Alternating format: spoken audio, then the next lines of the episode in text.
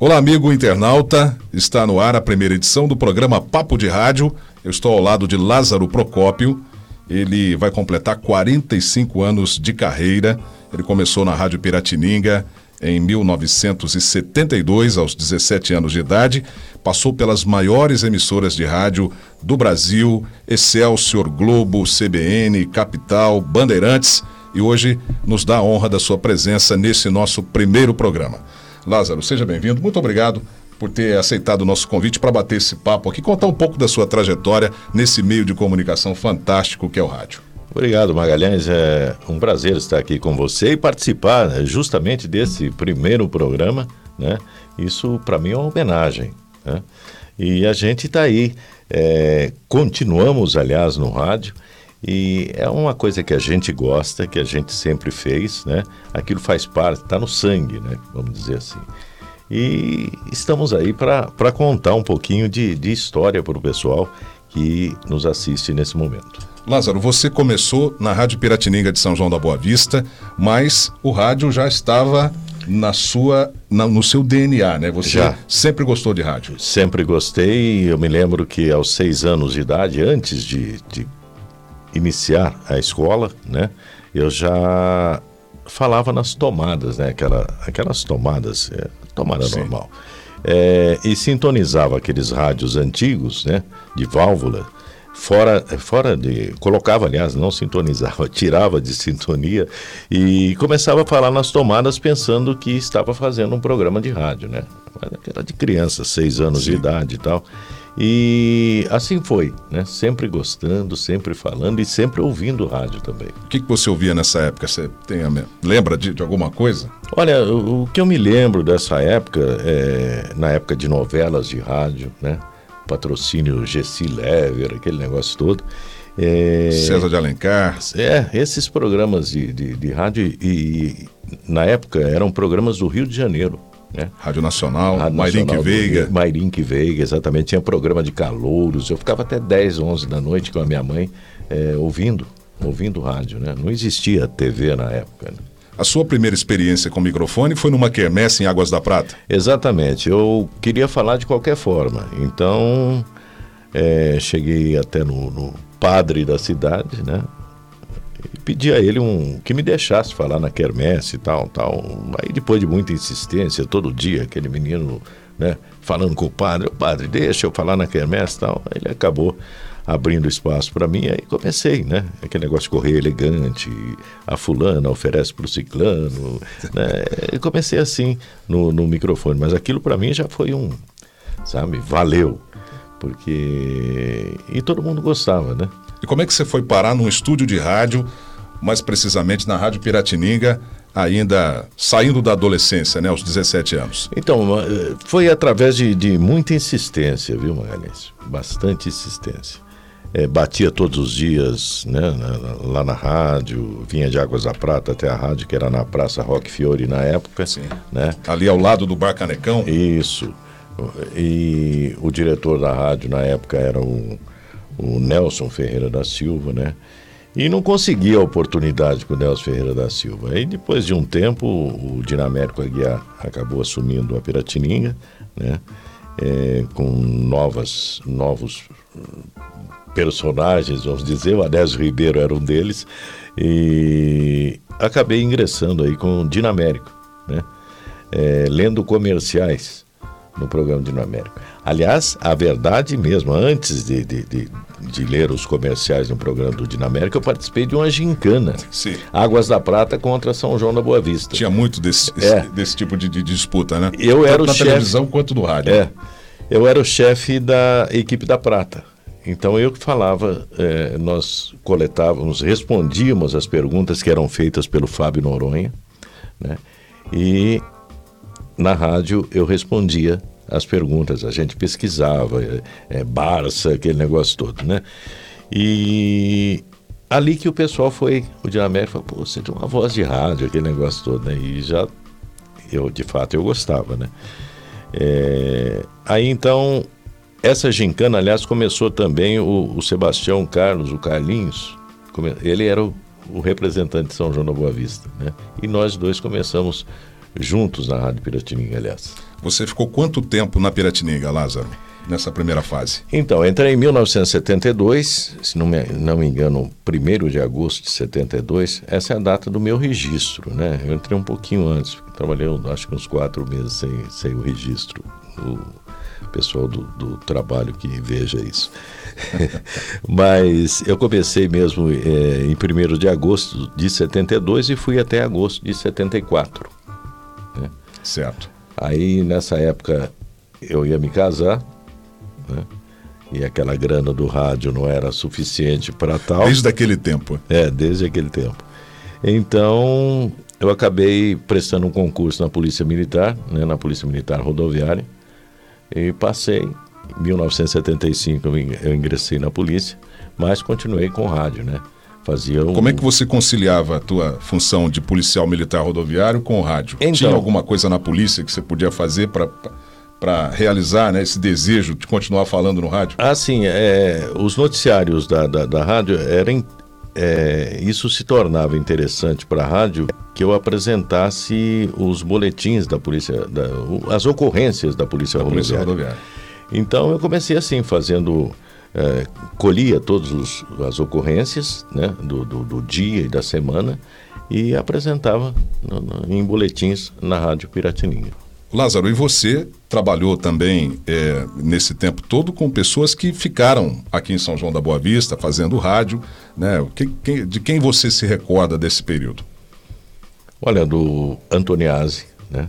Antônio Carlos Antoniazzi. Antônio Carlos de Souza. De Souza Antoniazzi, que ainda está na ativa, né? Está, está na Piratininga, tem um programa lá junto com o Pradelinha. É, comecei fazendo rotativa no ar com, com o Antoniazzi, né? Aliás, diga-se de passagem, meu primeiro professor de rádio. Né? Trabalhei com o Anésio Ribeiro, que não, não está mais no, no nosso meio, né? O Anésio Ribeiro fez um sucesso tremendo em São João da Boa Vista também, né? E esse pessoal, Fábio Silveira, né? é, a Orminda Cassiano de Carvalho, que o nome artístico era Mara Sueli. Sim, dos tempos da, da, da, novela de rádio, né? Ela usava esse pseudônimo. Isso, Mara, Mara Sueli. Sueli. A, o Fábio Noronha, né? Que era da Academia São Joanense de Letras, né? Enfim, é, esse pessoal antigo aí todo que a gente... E na época, o, esse pessoal, o Magalhães, como não, não existia, entre aspas, TV, o pessoal do rádio era, era bem famoso, bem querido na cidade, né? na região toda. Sim, você tinha fama de estrela, né? De, de pessoa, não, não estrela do, do, no modo pejorativo, é. mas no modo positivo, né? Certo. As pessoas te tratavam com deferência. Exatamente. Por mas... você ser do rádio. E você sabe que o, o, esse problema de estrela eu vejo hoje nesses, nesses artistas, nesses cantores, enfim, é, isso é um, um problema que, que a pessoa só vai corrigi-lo depois de uma certa experiência. Eu, com 17 anos de idade, eu me achava também um Roberto Carlos, entendeu? Não é, mas é a cabeça da pessoa, claro, claro. né? E todo mundo te, um pouco o assédio, né? É, o Facilita assédio, esse tipo de comportamento. Né? E mas depois você vê que não tem nada a ver, depois que você vai, né, criando aquela maturidade, sei lá. Sim. Você. Ô Lázaro, e você ficou até 74 na Piratininga? Até 74. E depois você foi para onde? Então, 74 eu prestei concurso na polícia. Na polícia. Em dezembro de 74 eu entrei na polícia. Né? Prestei concurso e fui para a escola da Polícia Militar em São Paulo. Né? Aí foram seis meses de escola da Polícia Militar, depois mais cinco meses da Polícia Rodoviária. Depois eu voltei para a nossa região. Né? em trabalhar em São João da Boa Vista. Certo. É, voltou para o rádio.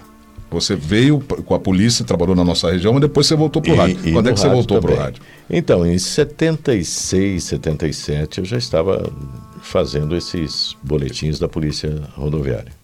Imediatamente, Aí... né? Eu gravava comercial, é, fazia uma folga.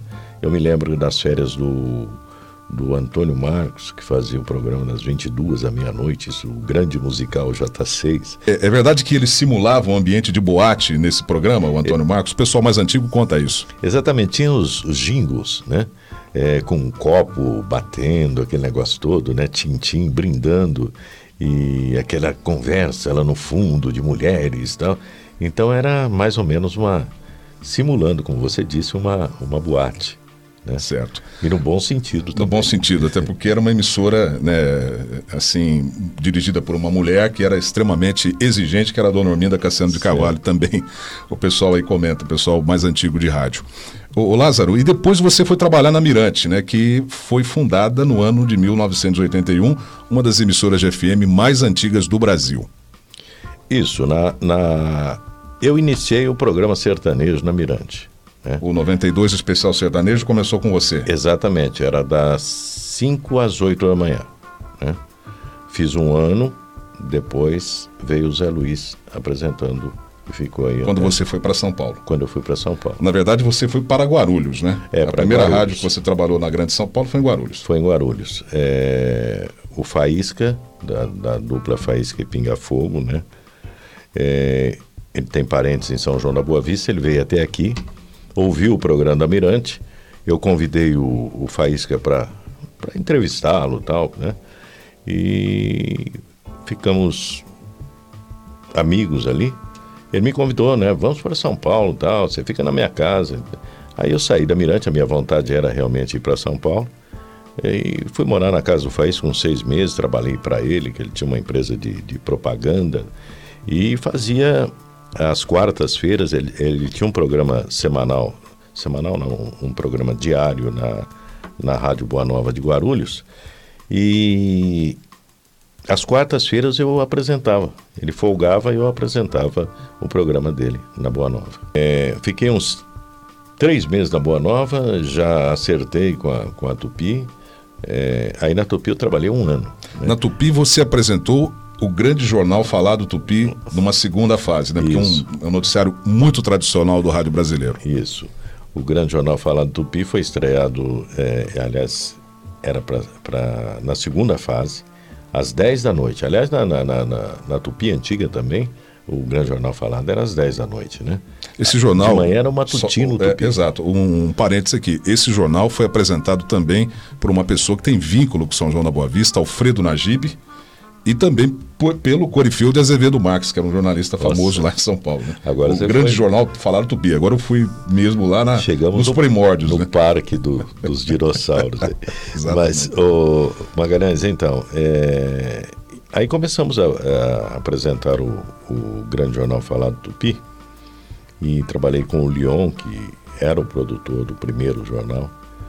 E tem uma história interessante de, de como nós começamos fazendo esse jornal, porque nós fomos, nós apresentávamos noticiários num programa português que ia ao ar aos domingos, um programa Notícias de Portugal, né? Não me recordo o nome do programa agora, mas era apresentado pelo Tassi, Oswaldo Tassi, de Guarulhos. Ele apresentava na Tupi aos domingos. E ele queria esses locutores novos, etc e tal, que quisessem, porventura, se projetar aí no mundo do rádio, né? Que ele dava essa oportunidade para todos. Eu me inscrevi e tal, fui apresentar o jornal eh, de Portugal lá, Notícias de Portugal. E nós estávamos lá em dois locutores apresentando e tal. E de repente o telefone tocou, era a diretora da rádio, e escolheu para fazer, que ela ia estrear o grande jornal falado Tupi. Né? Foi assim que que você foi pessoal- trabalhar na Tupi, que era uma grande, sempre foi uma grande rádio brasileira, que era do grupo dos Diários Associados, né? É. Rádio Tupi. O Lázaro, e depois você eh, foi trabalhar no Sistema Globo de Rádio, né? também. Como é que aconteceu o Sistema Globo de Rádio, que tinha a Rádio Excelsior e a Rádio Globo? Era a Rádio Excelsior e Rádio Globo, né? Ah, foi assim, uma tarde, depois de um ano na Tupi, uma tarde o telefone tocou e, olha, eu queria falar com o Lázaro tal. A menina me chamou, tal, o telefone para você. Aí a pessoa se identificou como Heródoto Barbeiro, né? Eu falei, ah, esse a pessoa tá me, né? Tá me zoando aí, né? Não é Heródoto coisa nenhuma. Aí disse a ele, que Heródoto nada, você quer brincar comigo, né? Pregar peça pro telefone e tal. E andei até falando uns palavrões, etc. Aí o Heródoto disse o seguinte, então você está duvidando que sou eu, eu vou desligar o telefone e você liga para cá e pede para falar comigo. Liguei, a telefonista da Globo atendeu, falei que queria falar com o Heródoto, passou o telefone para a sala. Ele atendeu falou: Agora você acredita que sou eu? Falei: Puxa vida, agora caiu o barraco, né? Mas ele falou: Preciso. Eu queria. Você gostaria de trabalhar aqui com a gente? Falei: Mas quando? Falou: Ontem. Isso eram seis horas da tarde, mais ou menos. É, eu gostaria que você começasse hoje, meia-noite, fazer o redator-chefe. O seu redator-chefe? O seu redator-chefe. Exatamente. Então, aí topamos a parada, né, Magnício? Fomos até lá, começamos meia-noite. Tem o operador de áudio da época, ele trabalhava nas duas rádios também, trabalhava na Tupi e na Globo. E como é que é fazer um noticiário dessa envergadura, dessa importância, da audiência que é o redator-chefe da Globo? É, te pegaram de surpresa, né? Como é que você é. se preparou ou você não se preparou, você não leu nada antes? Não, não tem nem como ler antes, mas o, o problema é o seguinte, aquele frio na barriga dá, certo? Uma porque você isso aconteceu comigo durante esses 40, quase 45 anos de rádio. Cada emissora nova que trabalha, é, o primeiro dia você tem um, um, friozinho na barriga, né? E até uma diretora minha da Rádio Capital dizia que isso é o senso da responsabilidade, né? É, você fica mesmo, você se, se, se preocupa com o que você vai fazer, né? Você quer fazer bem feito, você não pode errar, você fica com aquilo, né? E é a responsabilidade mesmo, né? Não é uma coisa de brincadeira que você vai chegar, vai falar, do jeito que sair, saiu, não é assim. O verdadeiro profissional pensa realmente assim, né? Então você começou fazendo o seu redator-chefe e depois foi apresentando também o tradicional noticiário de hora em hora da Globo, que é o Globo no Ar. Então, é, era assim, o Globo no Ar, de hora em hora, né? É, nas horas cheias e nas horas, é, aos 30 minutos, era o noticiário da Excelsior, né? Então a gente fazia as duas. Na hora cheia a Globo, na hora, aos 30 minutos, na, na Excelsior, né? É, que sempre as duas rádios estiveram juntas, né? A Excelsior para um público mais, né? e, e a Globo uma rádio mais popular. Rádio popular. Mas não tirava a responsabilidade também da, da porque o, o, Globo no ar era né, famosíssimo. Era, era muito famoso e é até hoje.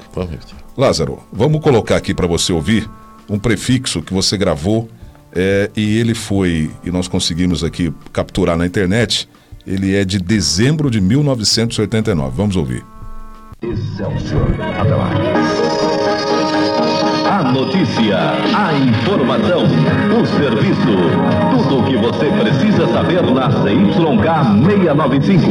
Onda média em 780 kHz. CYE 969. Onda curta em 31 metros, 9.585 kHz. Rádio Excelsior, São Paulo. Uma emissora do Sistema Globo de Rádio.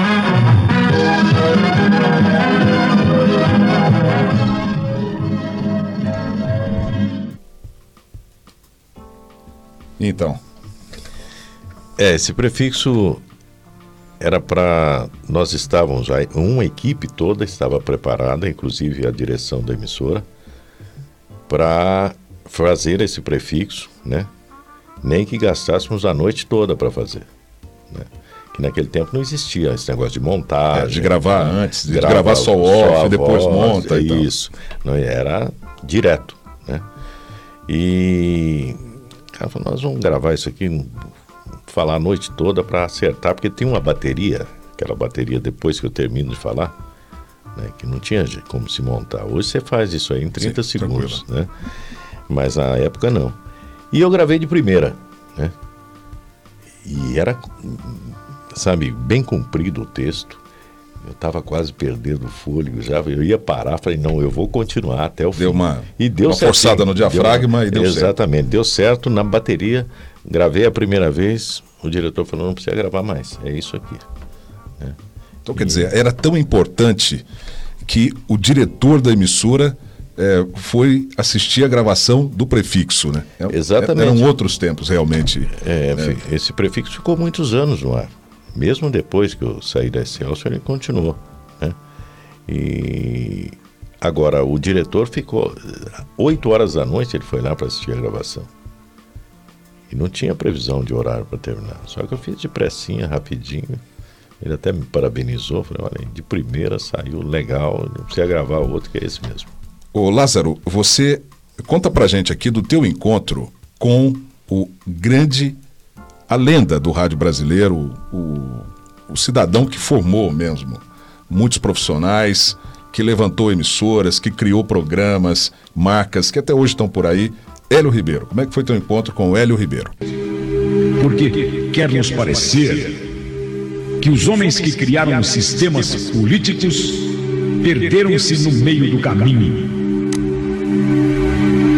O que é preciso em termos de mundo, e este grito é inútil e provavelmente se perderá no vazio, é recolocar o homem como meta prioritária. E só há uma forma de entendimento universal. Olha, o Hélio Ribeiro, eu conheci ele pelo rádio, como todas as pessoas, né, da época, e sempre fui fã de Hélio Ribeiro. E o Hélio Ribeiro é o seguinte, um amigo meu, Adair Flores, né, apresentava na Globo, quando o Hélio Ribeiro veio para a Globo, o Odair Flores apresentava o noticiário no horário do, do Hélio Ribeiro. E eu apresentava em outro horário, né? Acontece que o Odair Flores, ele vivia faltando, né, furando tal. E esse dia o Odair faltou, o Pedro Vilela, que era o coordenador, me ligou em casa, falou: Olha, você tem que fazer o noticiário, o Odair não vem trabalhar hoje. Aí pediu para que um carro da rádio fosse me buscar. E eu vim pensando desde casa, falei, enfrentar a fera agora, porque eu conhecia só do rádio, né? Não conhecia pessoalmente o Hélio Ribeiro. E sabia da fama, né? Exigente. É, é, exigente. E então nós chegamos, eu cheguei na rádio, tal, por volta de 15 para as 11 da manhã. E naquele tempo o noticiário era por lauda, né? Laudas. Sim. Catei o calhamaço de laudas e fiquei esperando na porta do estúdio até 10h58 da manhã. Aí o Hélio Ribeiro anunciou o comercial e o Globo no ar. Ele saiu do estúdio, passou por mim, eu entrei, fechei a porta, apresentei o Globo no ar. Ele não ficou lá dentro, ele saiu. Aí, quando eu saí do estúdio, eu abri a porta novamente, ele estava na porta parado. Eu pensei comigo, pronto, vou escutar. Né? Mas o que ele fez foi me estender a mão, me parabenizar, e eu fiquei muito orgulhoso disso, sabe? Porque você recebeu Poxa. Né, os cumprimentos, os parabéns de Hélio Ribeiro. É, é uma, uma taça para você, né? Falar, olha, uma pessoa como o Hélio Ribeiro, um profissional como o Hélio Ribeiro, te cumprimentar pelo seu trabalho também. Você estava na Globo e na Excelsior quando houve a transição de Excelsior para a CBN? Não, eu trabalhei antes na, na Globo Excelsior. Eu voltei em 95 na CBN, né? É, mas nessa fase Globo CBN, no início Globo CBN, eu não estava, eu tive Globo Excelsior. Esse período de 95 a 2001, aí eu trabalhei na CBN, né? E, e na Globo, fazendo o Globo no ar e fazendo os jornais da CBN também. Certo. E você também tem uma passagem pela Rádio Bandeirantes, né? Você trabalhava em parceria com o Luiz Nassif, que tinha lá um, um boletim chamado Dinheiro Vivo. Dinheiro Vivo. É, nós apresentávamos isso, esse boletim à tarde e de manhã no, no programa do Zé Paulo de Andrade também. E todas as tardes eu ia para gravar esse, esse boletim do Nacif, né, na Bandeirantes. Mas esse aí foi mais ou menos uns uns oito meses, até que um chefe da Bandeirantes entrou e falou: você trabalha numa concorrente nossa e apresenta o noticiário aqui. Então você tem que optar. Eu trocar o trabalho né, diário meu tal por um, um, boletim de um minuto, que para mim era um, um bico, né, como se diz. Então, optei, lógico, por ficar na Globo CBN. O Lázaro, o rádio é um meio de comunicação que, assim como, como todos, passa por um momento de transição, de escolha de caminhos, né? É, convergência com o mundo digital. E você que trabalhou numa fase muito boa, né? Do rádio, uma fase também muito importante dentro da Globo. Como é que você vê esse momento do rádio hoje? Olha, o, o rádio hoje, na minha opinião, o pessoal que gosta de rádio mesmo é o pessoal mais antigo. Esse pessoal novo já está completamente fora. É, ninguém, eu acho que. A meninada, vamos dizer assim, não quer mais ouvir rádio, esse negócio todo. Então, o pessoal está aí na, na internet, aquele negócio todo. E mesmo os profissionais de rádio de hoje né, não têm os mesmos objetivos dos profissionais de rádio antigos. E eu acho que a tendência do rádio agora vai haver uma mudança muito grande, já está acontecendo essa mudança, né? uma integração mais ou menos de rádio, televisão, internet, certo? Até a TV está mudando também, né? Então esse negócio de grandes apresentadores, isso aí vai acabar. Eu acho que vai haver uma maior participação das pessoas, uma integração das pessoas, todo mundo participando, todo mundo falando. Lázaro, eu agradeço a sua imensa gentileza de ter aceitado o nosso convite, ter conversado conosco aqui, contado um pouco da sua trajetória belíssima dentro do rádio. Valeu, muito obrigado pela, pela entrevista. Ok, Magalhães, eu que agradeço e como eu disse para você no início, é um prazer, né? É uma honra para mim participar aí do seu primeiro programa, né? Isso eu agradeço, eu aceito isso como uma homenagem, tá? E te agradeço muito por isso. Ok, muito obrigado. A gente vai ficando por aqui. Até o nosso próximo Papo de Rádio.